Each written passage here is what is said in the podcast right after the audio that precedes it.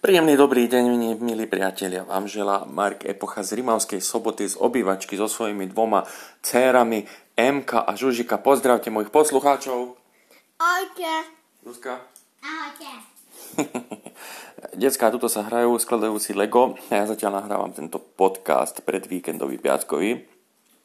Dneska to bude o tom, že Ruske sa ako pozerá, to je ako rozhlasové vysielanie Žužika. Že ja to nahrám a potom iní ľudia si to môžu popočúvať, vieš.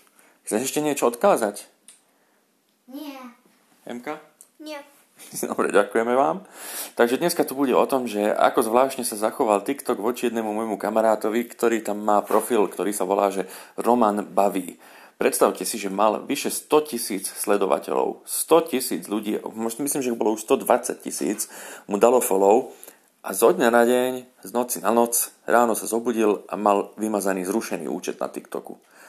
A bolo tam len také, že, že, že, že proste rušíme účet permanentne navždy dovidenia, bez vysvetlenia, bez možnosti odvolania je to dosť divné, divná praktika, ale už sa to stalo aj jednému Čechovi predtým, ten mal tuším 160 tisíc sledovateľov a TikTok zrejme, on, oni nemajú ešte v slovenčine a češtine nejakých týchto gatekeeperov, ktorí by proste, akože strážcov brány, ktorí by dávali pozor na obsah, takže nevie sa, že na základe čoho sa takto rozhodli, e, že tie účty, ten slovenský Romanov a, ten, a toho Čecha, že zrušia. Ale proste je to veľmi zaujímavá praktika, lebo potom sa teoreticky môže stať, že zajtra zrušia môj, pozajtra zrušia tvoj a tak ďalej a tak podobne.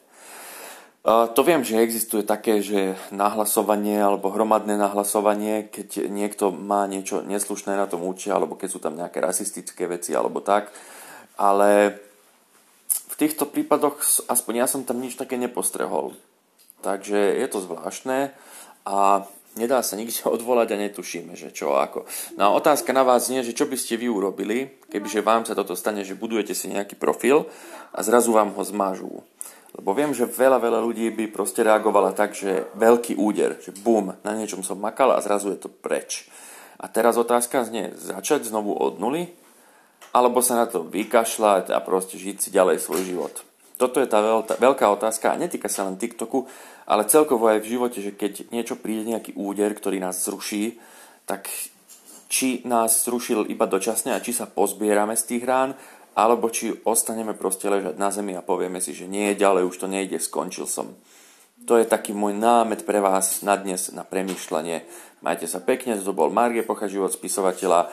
Zajtra nie je isté, že bude podcast, lebo cestujem a v nedelu dúfam, že stihnem. Uvidíme. Čaute.